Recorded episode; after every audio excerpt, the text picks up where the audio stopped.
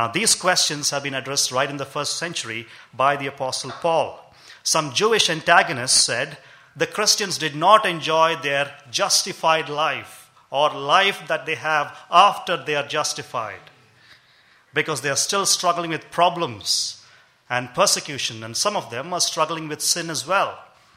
And the Apostle Paul contradicts that, he counters that thesis by showing that the present in no way jeopardizes the future. There are problems in the present for sure. There is persecution in the present for sure. There are troubles in the present for sure. But this present in no way jeopardizes a glorious future that we so talk about. And so today's passage will reveal to us three advantages, three benefits of being a Christian. Paul, writing to the church at Rome, as it was read out to us a little while earlier, elaborates these three benefits in Romans chapter 5, verses 1 through 11. Romans chapter 5, verses 1 through 11. We'll have the outline up here. Uh, please follow along as we look at it verse by verse or phrase by phrase. Uh, this is a rich passage. This is a little tough passage. Paul is rich in vocabulary. So follow along, please. Give me your undivided t- attention, and may God receive all the glory as we look at all this. Verses 1 to 5, you'll see that the Christian has hope in his present circumstances through the Holy Spirit. The Christian has hope in his present circumstances through the Holy Spirit. The Holy Spirit sustains us with hope in the midst of trials and dire situations. And in trying to explain this, Paul gives us five aspects of how the Holy Spirit does that in our lives. Five things, and look at it phrase by phrase as we go through. First thing Paul says is that the Christian has peace with God. The Christian has peace with God. Most of, the, most of us take this for granted. I sometimes take this for granted. We have peace with God. What a rich theological truth that is. Nobody other than a Christian has peace with God. You and I sitting here have peace with God. Look at verse 1. Therefore, says Paul, since we have been justified by faith, we have peace with God through our Lord Jesus Christ. We have peace with God through our Lord Jesus Christ. But Paul begins with the expression, therefore, since we have been justified by faith. Therefore, since we have been justified by faith. Paul is summing up all that has been said right from Romans chapter 1, verse 18 to Romans chapter 4, verse 25. And he's saying that sinful man is declared legally righteous. You and I are declared righteous before God only on the basis of the death of our Lord Jesus Christ. Only on the basis of the death of our Lord Jesus Christ, apart from works. And this expression is well suited to talk about the once for all nature of justification. And it is pronounced over the sinner, over you and I, in light of the work of Christ done on our behalf on the cross. And Paul says this justification, this pronouncement of God, that we are declared righteous, Paul says it leads to peace with God. It leads to peace with God. Now, peace with God is the most wonderful thing anyone can possess. It is better than all the riches that the world has to offer. Peace with God.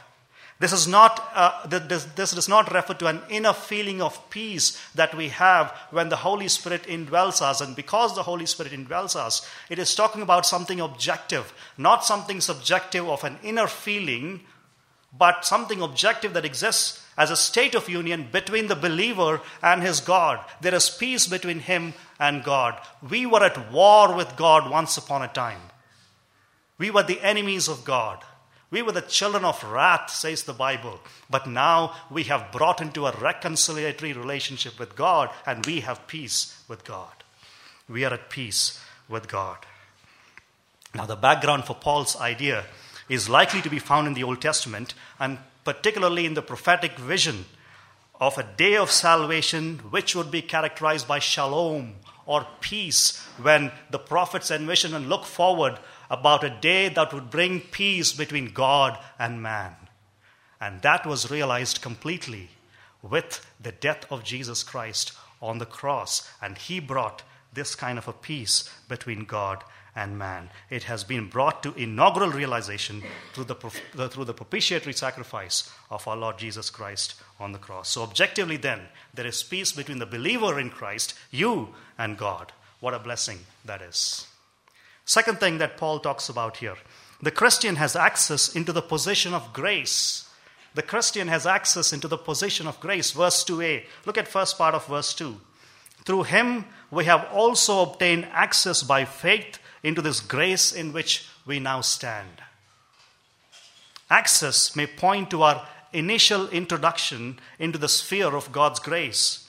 Now, this Greek word is used in extra biblical literature of bringing somebody into the presence of a king, of bringing somebody into the presence of somebody honorable. And what Paul is saying is, we have been introduced into the presence of God Himself. We have been introduced into the sphere of grace that has been set up, set up by God Himself. Not just that, there is one more thing that Paul has as a thought as he talks about the fact that we have obtained access by faith into His grace in which we now stand. It may refer to the ongoing access to the treasures of grace that we have. We have an ongoing access to grace upon grace, grace upon grace because of our Lord Jesus Christ. Through our Lord Jesus Christ, we come again and again into the presence of the Almighty God to receive grace for every single need that we have in our life. So, Paul says that the Christian has access into the position of grace. Two things. The third thing that Paul says here the Christian has a confident expectation that glory will be restored.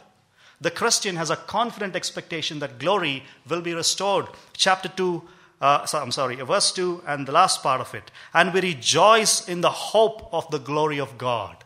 We rejoice in the hope of the glory of God. Hope in the New Testament always is not something that is like wishful thinking that we use in our English language often. It's not like saying, I hope it doesn't rain tomorrow, or I hope Kohli scores a century tomorrow. It is not a wishful thinking. Hope in the New Testament always is founded on a conviction. On a conviction that God doesn't change in His Word. God is truthful, He doesn't change. And so it is absolutely certain because it is based on the sure promises that are found for us, for the believer, in Scripture, and those promises have been given by God Himself who never fails. God who never fails. But we hope because we have not yet received the promise. Let me give you an illustration to explain this. If my dad is, all right, he doesn't have to be rich. Okay, when I was a child, when I was a child, uh, suppose my dad came to me one month before my birthday and he told me, On your birthday, I will get your bicycle. I know my dad doesn't lie. I know my dad has enough money to buy me a bicycle. I know my dad wouldn't fool around with things like that. And so I hope for the bicycle because of the promise that my dad made. The bicycle is mine already in one sense, but I hope for it because I don't have it yet. That is the kind of conviction that Paul is talking about here. We hope for it. And not just that, Paul says we hope in the glory of God. We hope in the glory of God. What does Paul mean by saying that we hope in the glory of God? It means, in part, to look forward to seeing the glory of God. We look forward to seeing the glory of God. What is the glory of God? What is the glory of God? Now, that's a word that is used commonly throughout the Bible, but, uh, but I wonder if all of us do understand what is the glory of God. The glory of God is the radiant splendor of His being. It is a sum total and a visible manifestation of all of His perfect attributes. That is the glory of God. And we look forward to seeing the glory of God. And Paul says, beyond that, beyond seeing the glory of God the Father and the glory of God the Son, we also will be sharing in their glory. What a thought, what a rich thought that Paul is giving about the great future that we have. And that is our hope, is what Paul says. And Paul says, We rejoice in the glory of God. Looking at what is ahead of us, looking at the fact that we will see the glory of God, and not just that, we are also going to share in the glory of God, it makes us exult right now. It makes us rejoice right now. And Paul says, we rejoice in the hope of the glory of God. We rejoice in the hope of the glory of God. You know, there was a little town in the US, and right next to that little town was a volcano that had remained dormant for a while. And all of a sudden, it became active, and it was going to burst, and all the molten lava and uh, was burning lava was going to come and destroy this particular town. And they set a date, and they thought they would uh, uh, evacuate the place and so, since the city was going to be, the town was going to be anyway destroyed, they stopped repairing the city, they stopped painting the houses, they stopped repairing the, the lines and all of that, and it became a desolate city. And one of the inhabitants of that, giving an interview to the newspaper, he said, You know what has, uh, you know why the state has come upon our city? He said, When there is no hope for the future, there's no power for the present. When there's no hope for the future, there's no power in the present. If you and I, as Christians, have to have power in the present and we can rejoice in the glory of God, we have to set our minds and thoughts and our eyes on the glory that we'll be sharing with God and the glory that we will, we will see when He is revealed in His fullness. We rejoice in the hope of the glory of God. Fourth thing, Paul says the Christian boasts in his present experience. And I'll take some time because this is a rich verse. Verses 3 and 4. The Christian boasts in his present experience. Not only that, says Paul, but we rejoice in our sufferings. First, Paul said, We rejoice in the hope of the glory of God. Now, Paul says, We rejoice in our sufferings. We rejoice in our tribulations, knowing that suffering produces endurance. Endurance produces character, and character produces hope. Now, you and I don't have to live long enough in this world to know that we will encounter suffering. And we always encounter suffering in some measure or the other. Last, just last week, I suffered much in my own body. So much so that I couldn't speak the whole week, and I had to ask uh, Jobin to take up the message, and he graciously did. We all suffer. We all go through suffering. And we cannot escape the fact that the strange response of the New Testament to suffering is that it asks us to exult in our suffering. Did you hear that? It asks us to rejoice in our suffering. But if you're like me, let me be honest with you, you'll have to admit that it is not our standard response rejoicing in our suffering, rejoicing in our tribulations. That's not our standard response. That's not my standard response, at least. And some of us may be able to say we don't complain at least about our trials. Others of us may be able to say that we grit our teeth somehow and stoically endure our suffering. And a few of us may be able to say that we usually rejoice in spite of our trials. But how many of us can honestly say we exult in our sufferings. We rejoice in our sufferings. And yet, that is the command given to us throughout the New Testament, not just in one place. Paul is continuing here to enumerate the blessings of a justified life. And he says, not only this, that's how he begins, isn't it? Not only that, he says, and he gives a chain of thought here. He says, first thing, suffering brings out endurance. Suffering brings out endurance. So, Paul's point is this if you don't suffer in your life as a Christian, if I don't suffer in my life as a Christian, in the measure that God is asking us to suffer in our lives, we have no endurance in our lives. Endurance will not be produced without suffering because suffering produces endurance. Suffering produces endurance. You and I don't have to endure when everything is going our way. You and I don't have to endure when it's just blessings that we're enjoying all throughout in our lives. It is not difficult to trust the Lord when we are experiencing nothing but blessings. But will you and I endure when life is hard? Will you and I endure when we lose our jobs in an untimely manner? Will you and I endure when we've been diagnosed with a terminal disease? Will you and I endure when our marriages are tough? Will you and I endure when we have a difficult kid to raise? In the measure that God is asking us to endure, we must endure because suffering produces that endurance that Paul is talking about here. Next thing Paul says endurance produces character. Endurance produces character. Now, the Greek word for this means something that has passed the test. Something that has passed the test. When you go through a trial trusting in God, your faith becomes proven. God tests your faith, and your faith has passed the test. That is character. Beautiful word for that, isn't it? That is character. Suffering produces perseverance or endurance, and endurance produces proven character. Character. It means you've passed. It means you know by experience that you can lean on His faithfulness. And it proves that you're not a flash in the pan Christian.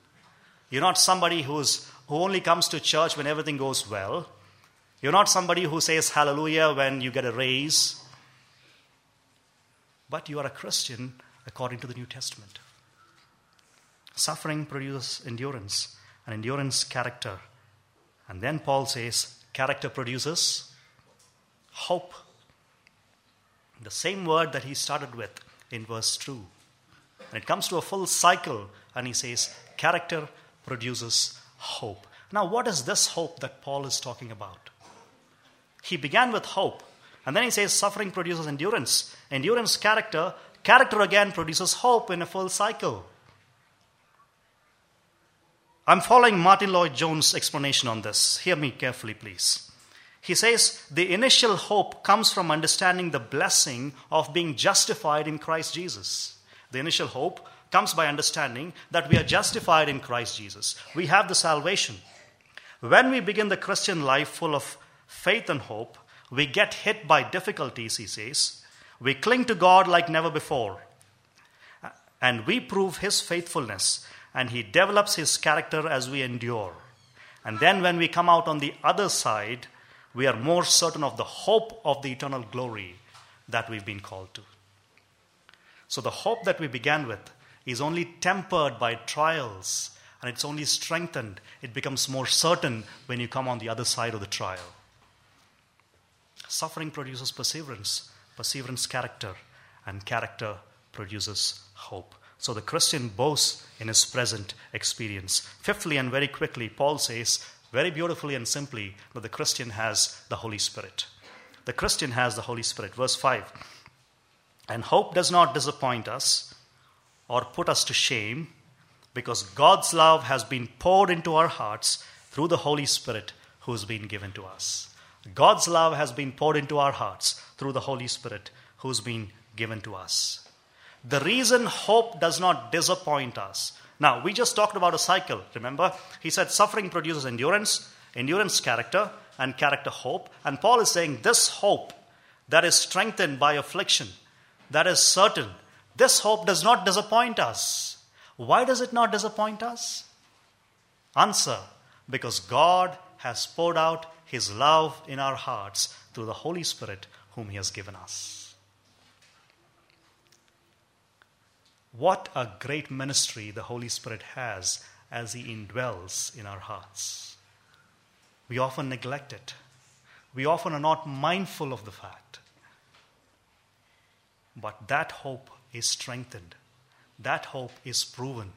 That hope is definite because God has poured His love into our hearts because of the Holy Spirit whom He has given us. Paul is talking here about God's love for us and he did not see suffering as though it is God's discipline here or, or in any way that God doesn't love us.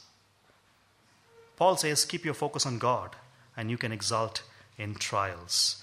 And the Holy Spirit makes us aware of God's great love in sending us His Son to die instead of us on the cross. And when Paul uses the word poured out, he is talking about the abundance that is given to us. The love that has been poured out in abundance into our hearts. Not just given in drips, but poured out. Now, this experience is what is Paul talking about. So, in verses 1 through 5, we saw the Christian has hope in his present circumstances through the Holy Spirit. But where is this hope anchored? Where is this hope anchored? We said we have hope in our present circumstances through the Holy Spirit. Where is this hope anchored? Paul is going to talk about it in the next few verses. And Paul answers that question in verses 6 through 8. And they say that the Christian has an objective ground of, ground of hope in the cross of Christ. The Christian has an objective ground of hope in the cross of Christ.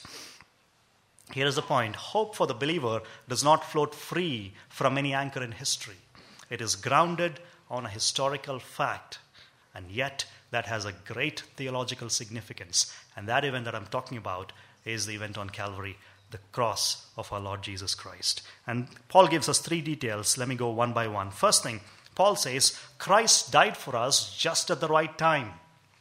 Verse 6 Christ died for us just at the right time. For while we were still weak, at the right time, Christ died for the ungodly. While we were still weak, at the right time, Christ died for the ungodly. Paul uses two words to describe humanity here, all of us. He says, while we were still weak. Number two, he says, Christ died for the ungodly. Two words, we were weak, we were ungodly.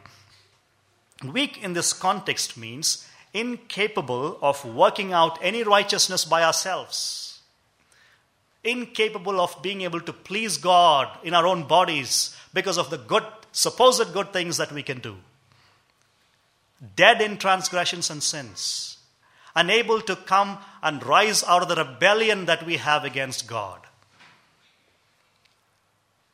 That some of the theologians call as total inability we were unable to please God in our own bodies. And Paul says, while we were weak, while we were totally unable, while we were willing, unwilling to do anything to be reconciled to God, Christ died for us. Second thing he says, he died for the ungodly as well. Now, this talks about something that is irreligious, somebody who is irreligious, somebody who is profane, somebody who is disinterested in the things of God, things that are holy. And Paul says, while we were still ungodly, while we were still sinners, while we were still unrighteous, while we were still weak, in fact, Christ died for us at just the right time. At just the right time. In God's own time. I don't want to explain that, uh, but in God's own time, Christ died for us. In Galatians chapter 4, can you quote this? Galatians 4 4. What does Paul say? In the fullness of time, God sent forth his Son born of woman, born under law, to redeem those under law so we might receive full rights to sonship. Second thing that Paul says that human love is faulty and fickle. Human love is faulty and fickle. Verse 7 For one will scarcely die for a righteous person, though perhaps for a good person one would dare even to die. One would scarcely die for a righteous person, though for a good person one would even dare to die.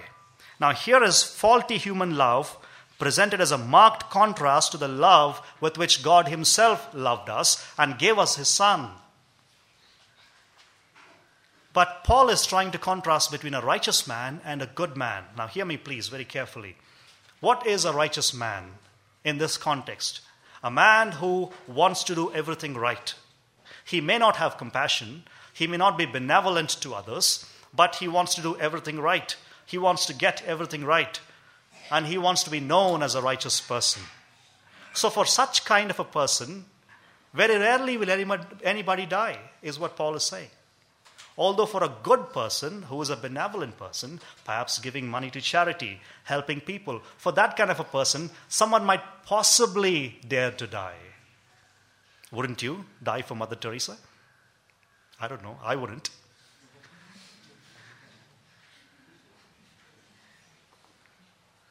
Paul says this human love is fickle and faulty.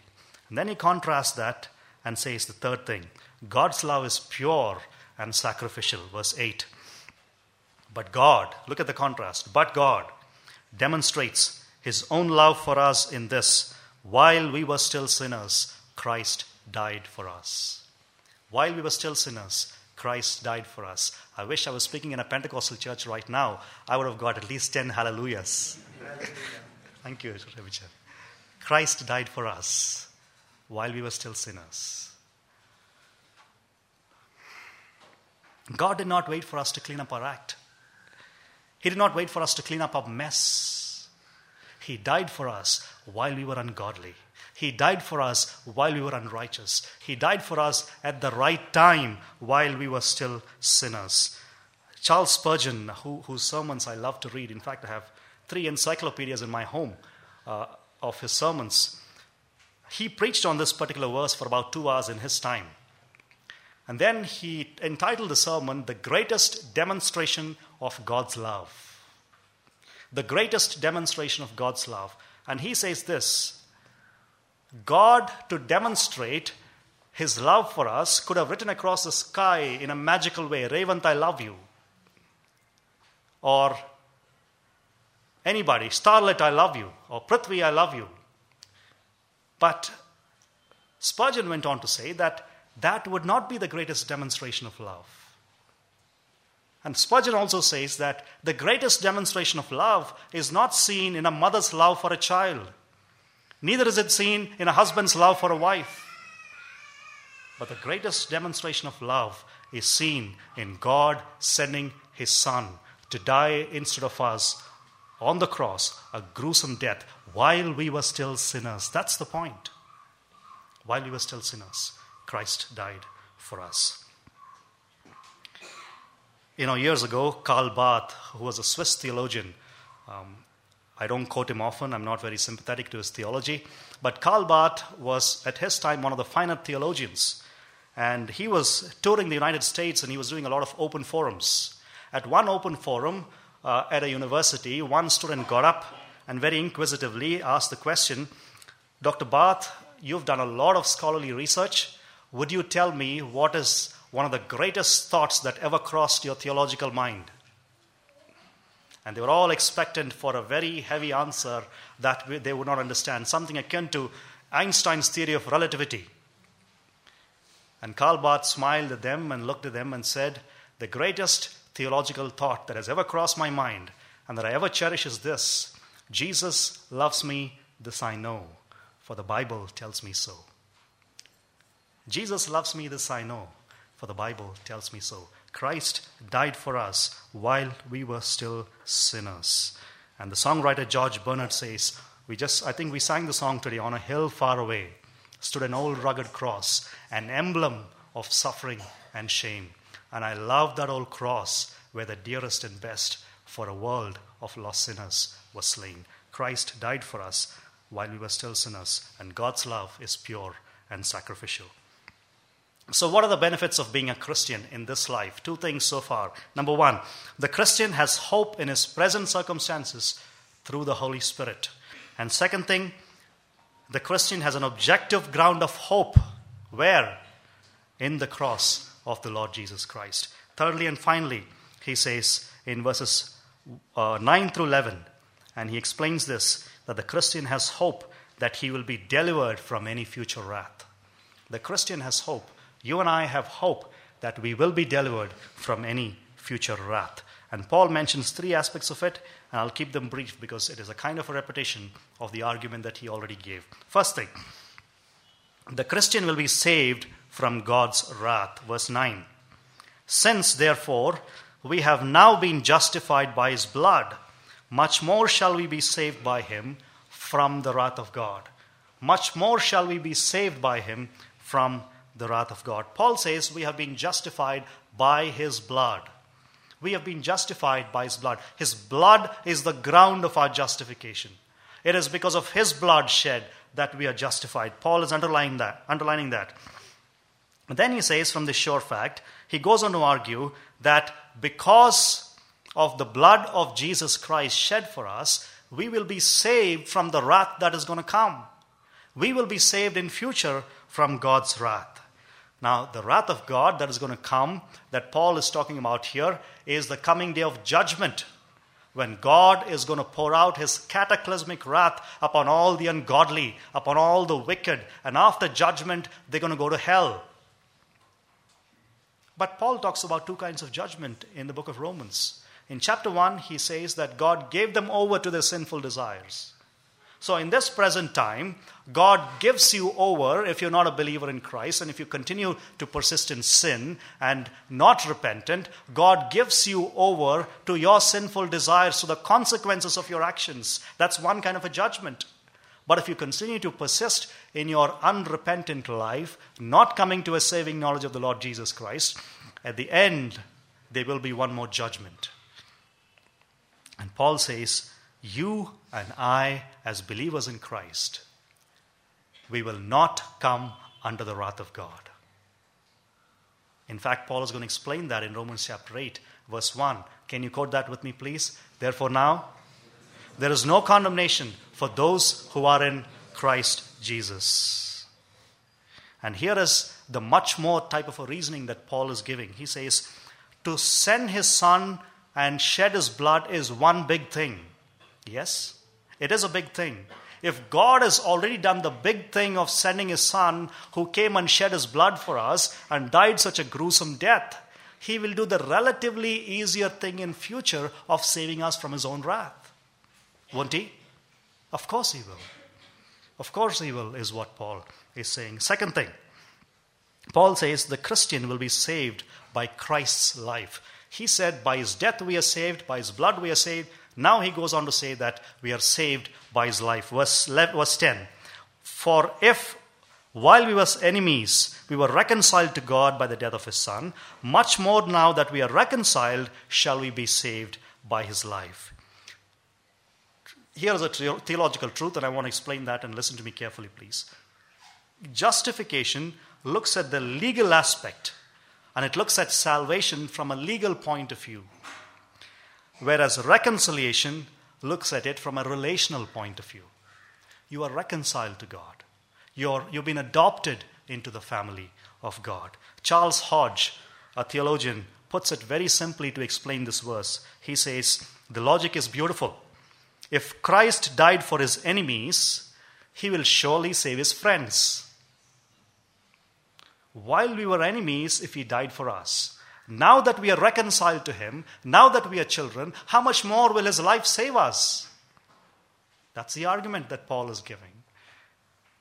And isn't that what Jesus said? Because I live, you also shall live. Because I live, you also shall live. Thirdly, the Christian is reconciled to God. Verse 11. More than that, Paul is not done with it. More than that, we also rejoice in God through our Lord Jesus Christ, through whom we have now received reconciliation. More than that means don't stop here. Go on with the argument. I have much more to say, is what Paul is saying. In fact, the rest of the chapter is very rich. If you understand this truth, Paul says, you have got to rejoice in God. And I have got to rejoice in God as somebody who's preaching this passage. As we've seen so far, Paul exulted in the glory of God. Paul exulted in his tribulations, and he asked all of us to do it. Now, Paul is saying, I rejoice in God Himself. I rejoice in God Himself. To exult means to boast in. It is an emotional word, it is an emotional response as well. And those who have been justified by Christ's blood and reconciled to God through the death of His Son exult in God through the Lord Jesus Christ. In fact, isn't that what we did for 45 minutes in the morning? Didn't we exult in God through our Lord Jesus Christ? And we ought to all our lives. So, what's the point of this morning's passage? The whole passage basically says this the benefits of being a Christian are based on Christ's death. And they include the hope in the present circumstances through the Holy Spirit and certainty of deliverance from future wrath. They include hope in the present circumstances through the Holy Spirit and certainty of deliverance from future wrath. Because of the cross, we have a great hope in our present trials, and we have a great future as well. And we have confidence that we will not come into judgment on the judgment day. Thank you for your patience. My final illustration, and I'll be through. The garment of Poland, I think I, have mentioned this once here. I love these illustrations. When I travel, uh, I give this illustration a lot. This, this is something that has always touched me. The garment of Poland, uh, the Polish prime minister once, his name is Jaruzelski, uh, he once put out a verdict in Poland that all the cross symbols, the crucifixes, must be removed from it's a Catholic nation, we all know, uh, from, from all buildings, from government buildings and everything. And uh, everybody complied. And all of a sudden, one month, in a particular month, the law was passed that crucifixes or the symbols of the cross must be removed from schools as well. And uh, when all the schools went and protested against it, the prime minister said, Let the law remain in the books, but you can have your crucifixes. But then there was one principal who was antagonistic, who was an atheist, and he said, The law remains the law, in my school at least, and so remain all the crucifixes, the crosses from our building. And everybody removed the crosses. But then the next evening, the parents who were, who were religious, who were Catholic, they came and uh, they brought even more crucifixes. They attached them to the walls and went away by night. The next morning, the principal comes, sees even more crucifixes than ever before, and then he has them removed as well. And then he says, There's not going to be any cross in our school building anymore. The next morning, 600 students from the school did a, uh, staged a sit in, and the principal called the police. Police came thinking that there was going to be a riot, riot and um, these 600 people along with 2,500 other students from the city, they went and they took a march to the largest church in Poland, Warsaw. And as they went into the church in Warsaw, there was a priest who stood up on the pulpit addressing these students. And police was surrounding, and that was being uh, live telecast to a lot of people around the world. And this man, and all the focus was on him, all the cameras was on him, were on him. And this man stands up on the pulpit. He looks at everybody and he says, You know why all these students have come here? He says, We don't want a Poland without a cross. We don't want a Poland without a cross. Well, he may have meant it in terms of a figure, but in terms of a Christian life, there is no Christian life without the cross. There is no Christian life without the cross. Three things as benefits that Paul gives. The Christian has hope in his present circumstances through the Holy Spirit. The Christian has an objective ground of hope in the cross of Christ. And then finally, the Christian has hope that we will be delivered from any future wrath. Let's pray.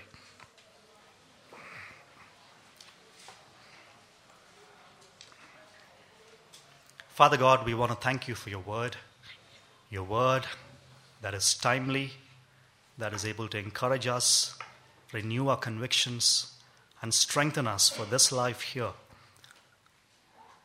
Father, thank you for the benefits and the advantages and the richness of being a Christian.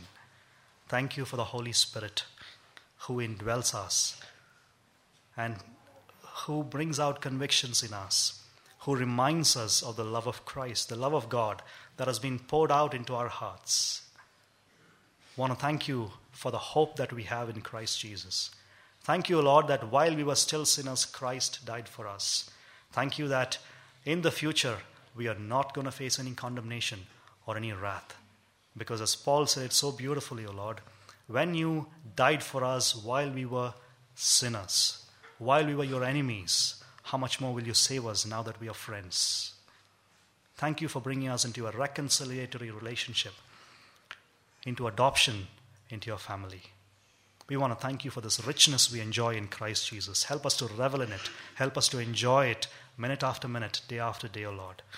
And I pray, O Lord, for each one of us seated here. I pray, O Lord, that these thoughts would enrich us, enrich our lives, and enrich our minds as well as we think and contemplate, and help us to exalt in the glory of the Lord Jesus Christ. We submit the rest of the activities into your hands, the men's meeting and our fellowship outside. I pray, O oh Lord, that we'd all do it to the glory and the honor of your name. In Jesus' name.